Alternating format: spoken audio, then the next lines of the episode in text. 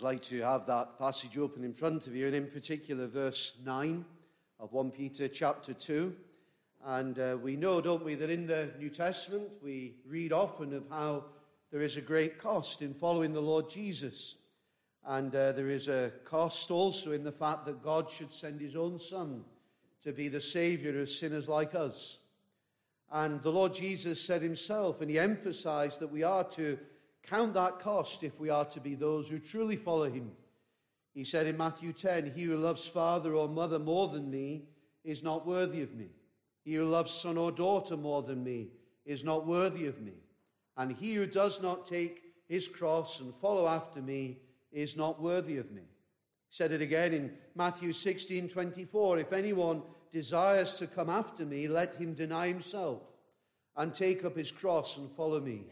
But whoever desires to save his life will lose it, but whoever loses his life for my sake will find it. And these and so many other texts in the scriptures in the New Testament make it clear that we should count the cost to follow the Lord Jesus Christ. And when the Lord works in a person's life, when they are made alive to the gospel, as they're given those gifts of repentance and faith, as we considered this morning, they understand that to trust Jesus to follow Christ, there are those costs, there are those sacrifices, but it is infinitely worth it. That He is worth it.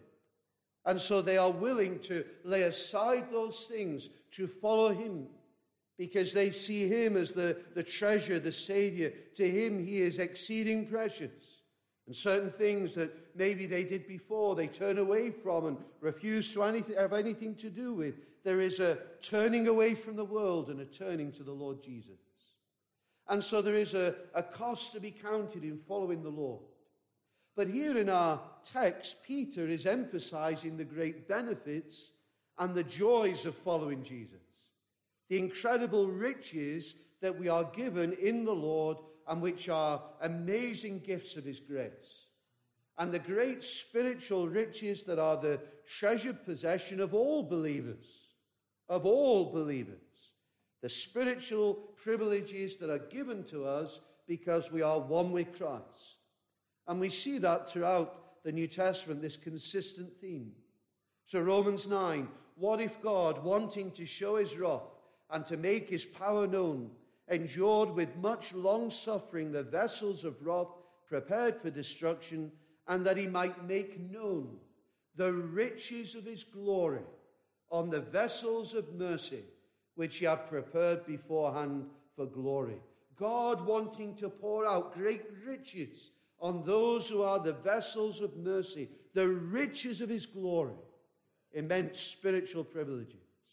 Or Romans 11, after speaking of riches for those across the nations in Christ, the writer Paul says, under the inspiration of the Spirit, Oh, the depth of the riches, the undiminished resources, the depth of the riches, both of the wisdom and the knowledge of God.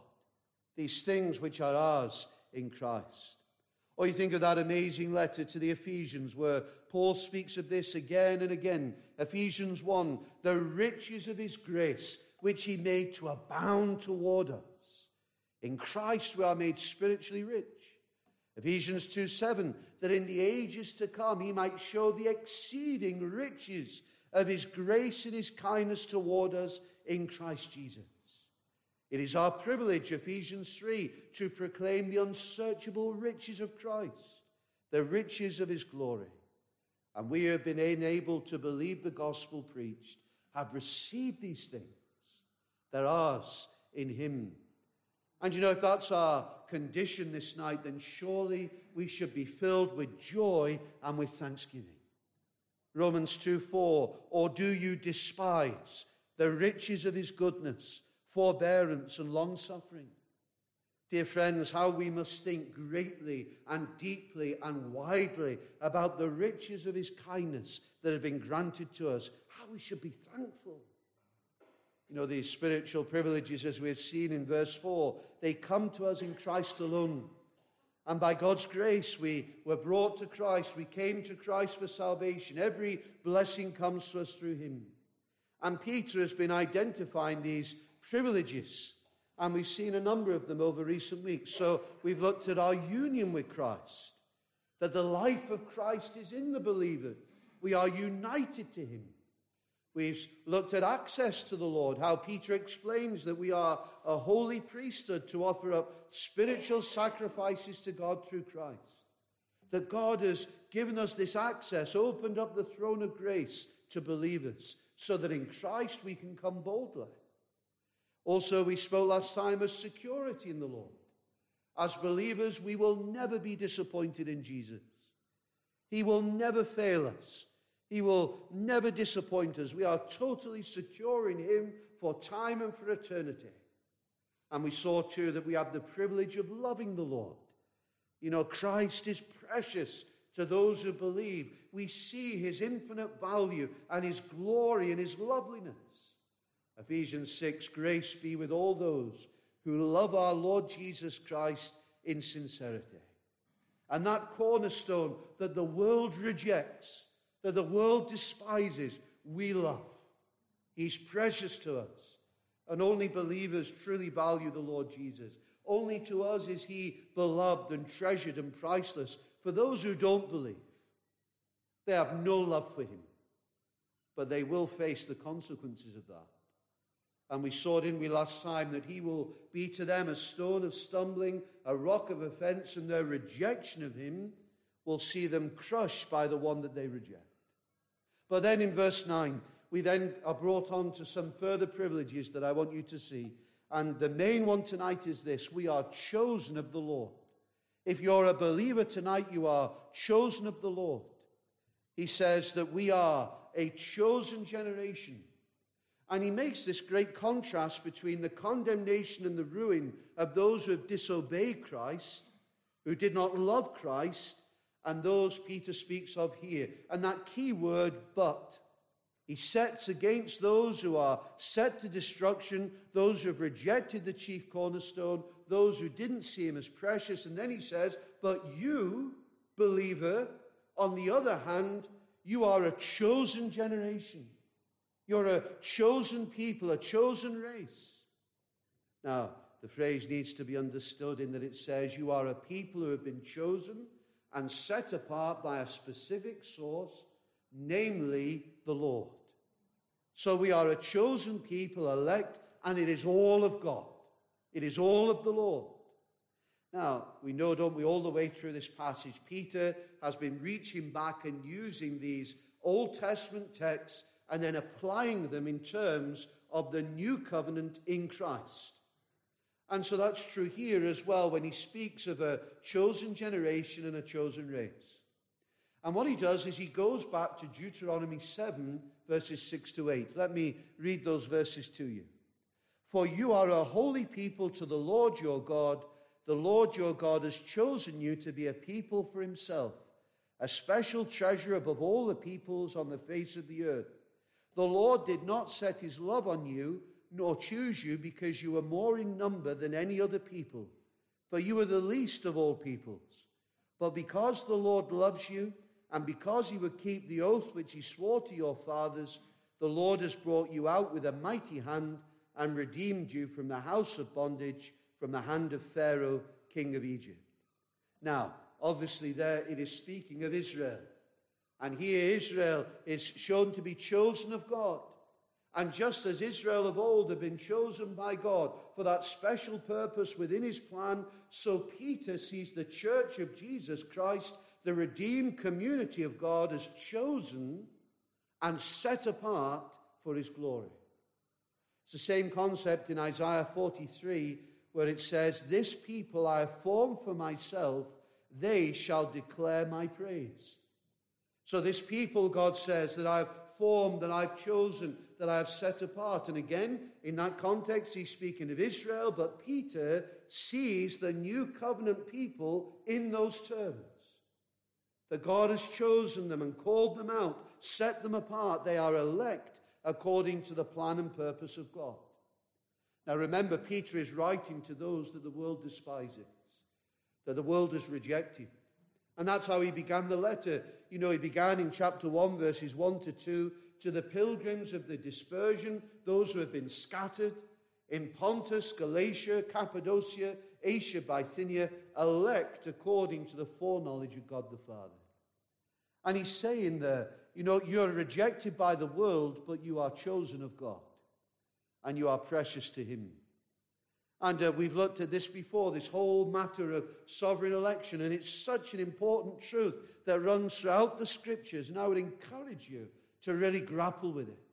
It's essential that we understand that if we are believers, it is because of God's divine decree that He chose us before the foundation of the world. And that is the most staggering privilege.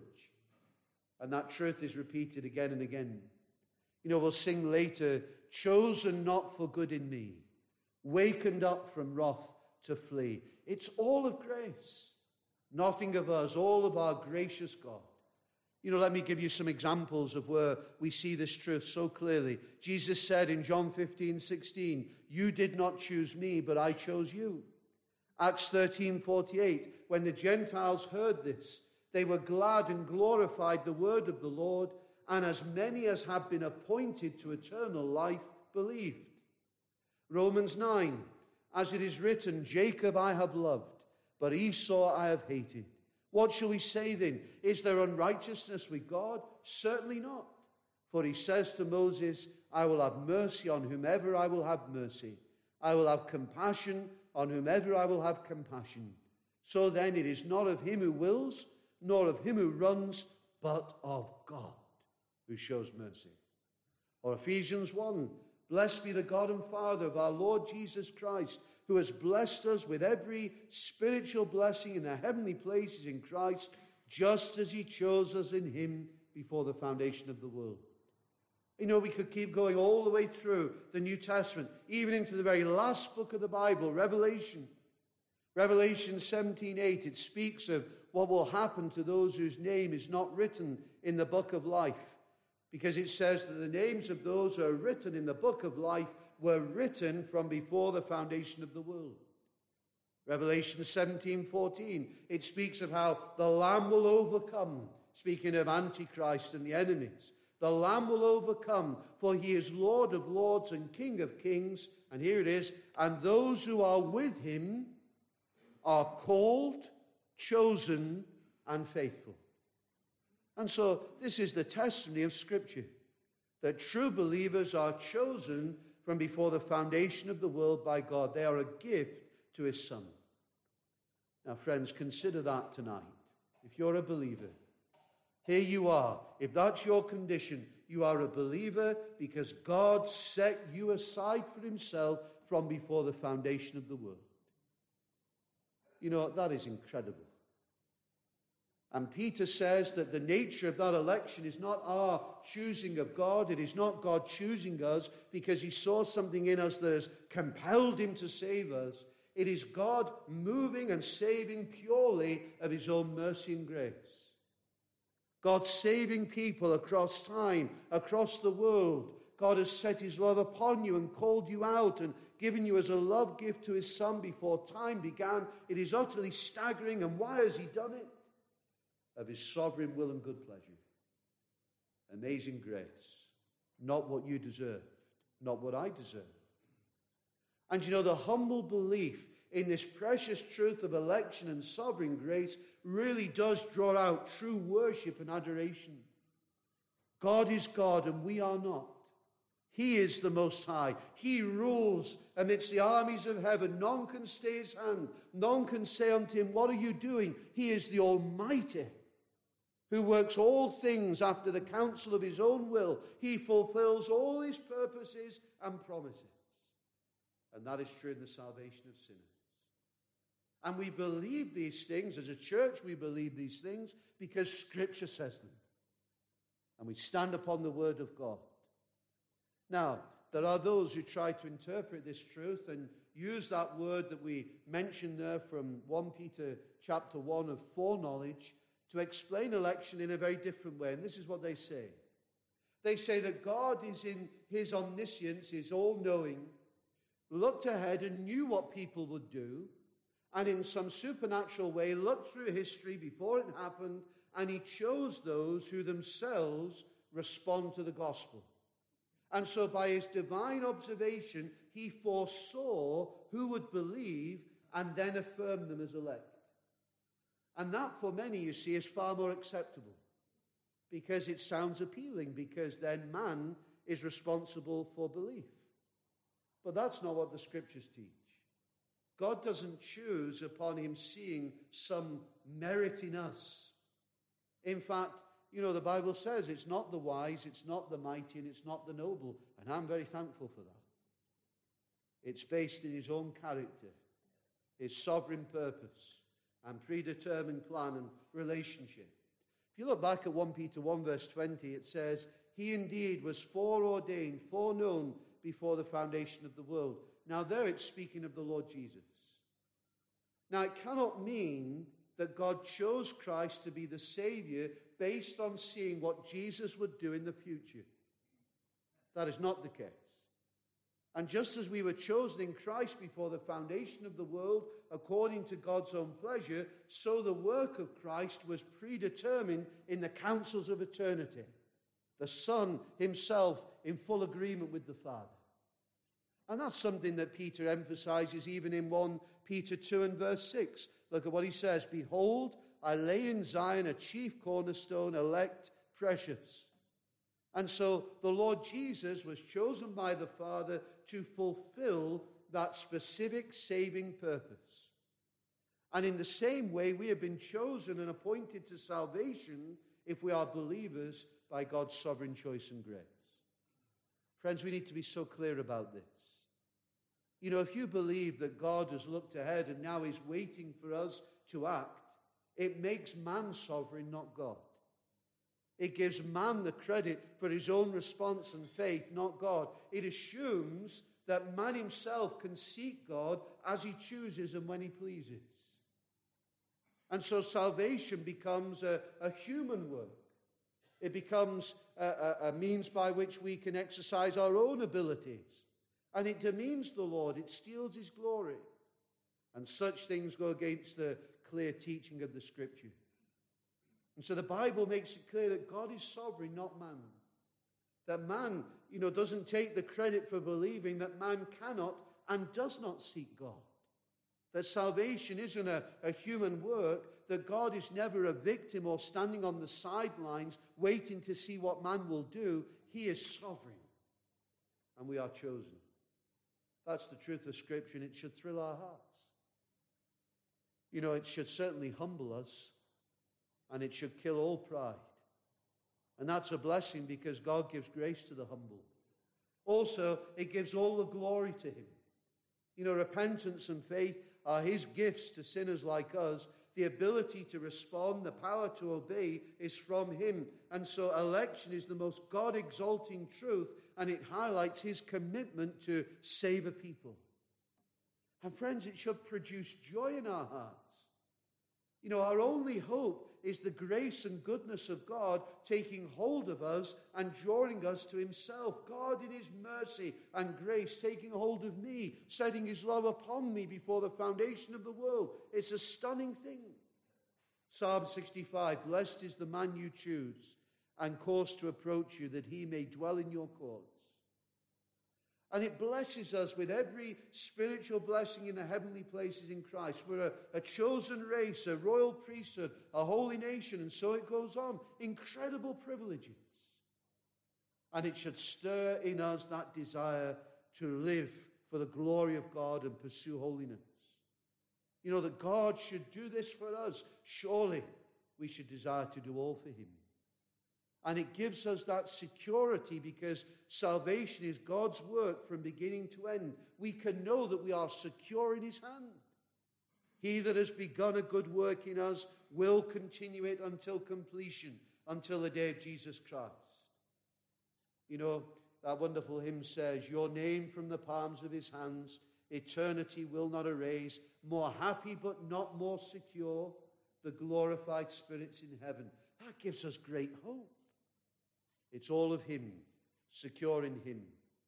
And we know, don't we, that there are many who will then turn around and say, oh, well, that kills a, a, passion for reaching out with the gospel. It kills a passion to pray for sinners to be saved. Well, that's just not true. Only God knows the heart. What are we called to do? To preach the gospel and to plead with all to turn and be saved. And what God has done to save us and call us to Himself is not to tell us ahead of time, you know, if we're elect or not. God never reveals this except through a relationship with His Son, Jesus Christ. And so Christ is central to our election. And instead of telling us if we're elect, what God did was send His Son and say, Whoever believes in the Son has eternal life. And if you're here tonight and you're not saved, you need to believe on the Lord Jesus Christ. Believe on the Lord Jesus Christ and you will be saved. Turn from your sin. Look to the Savior who died on the cross for sinners and who is able to save all who call upon his name. He never casts out any who come to him by faith. And maybe you say, Well, how do I know if I'm called? Well, you trust the Lord Jesus. Maybe you think, Well, there's no hope for me. But the freedom of God in calling sinners to himself is to give hope, not take hope. It means that none is too bad. It means that none is too hard for the Lord, that none is too far gone. God is free. God is rich upon all that call upon his name. And friend, know this.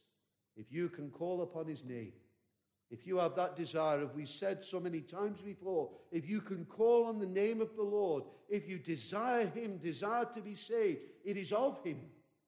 If you can call, you are called.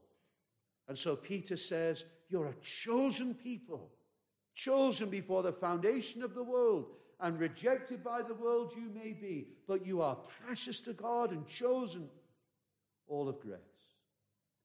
And then lastly, this evening, the second privilege to look at, were also brought as believers to reign with the Lord. Look at what it says next a royal priesthood. Now, we looked at what it means as a believer to be a priest in that new covenant sense in recent weeks. We looked at the preciousness of access. But Peter emphasizes a different element here in that he says that we have been made a royal priesthood. To be priests is one thing, but to be given royal status really is actually mind blowing. It's absolutely incredible. But it's what the scriptures say.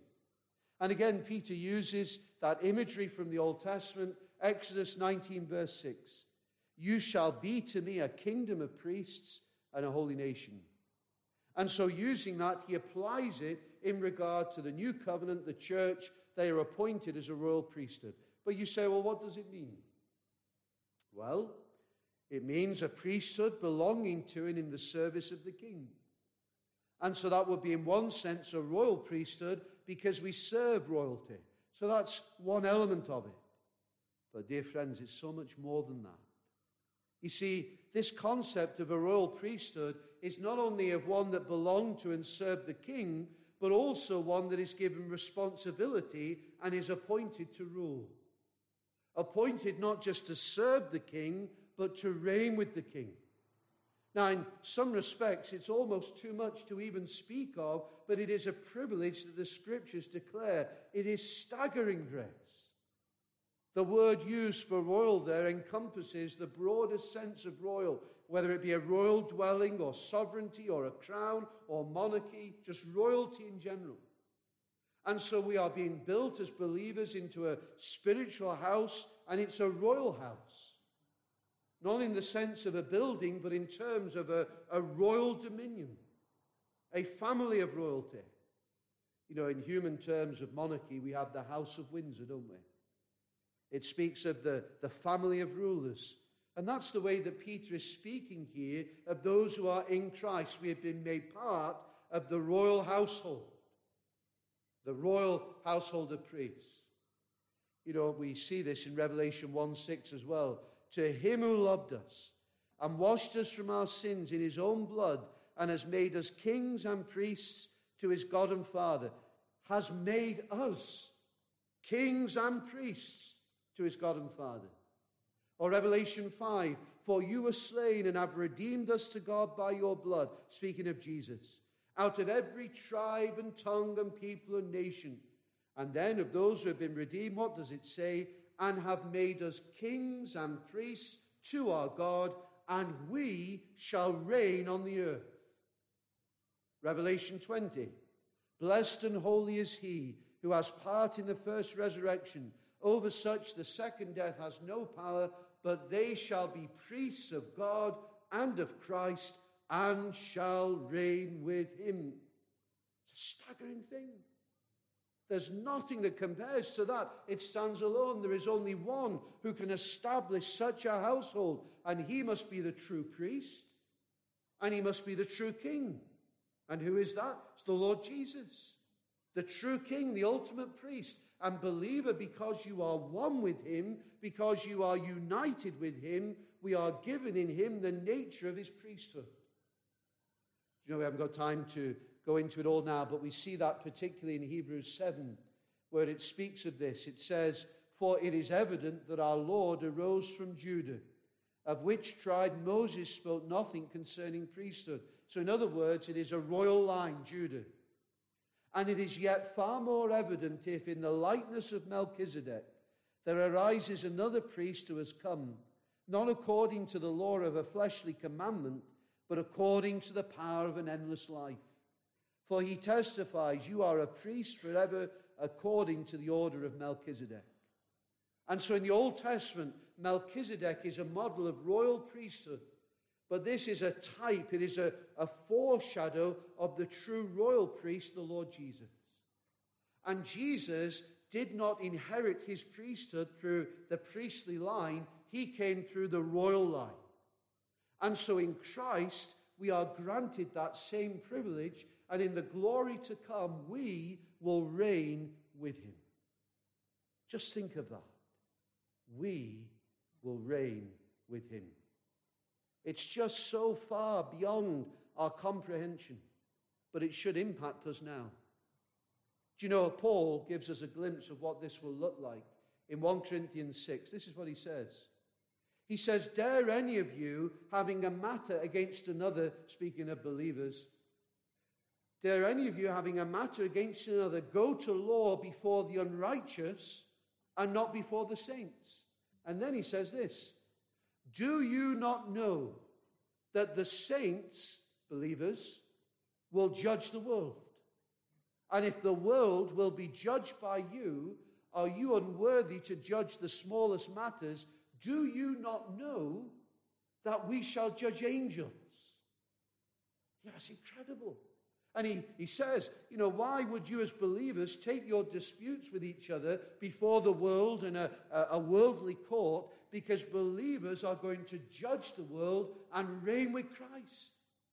And he says, in the light of that, why do you run to the world to settle these matters? You shall handle it between yourselves. Believer, you are a royal priest, and your future is to forever be in the glory to come, in the presence of God, reigning with the Savior, with blessed privileges and responsibilities linked to that. There is none between us and the Lord. We have access to Him. There is none over us but the Lord Himself. Who can even begin to fathom such marvels?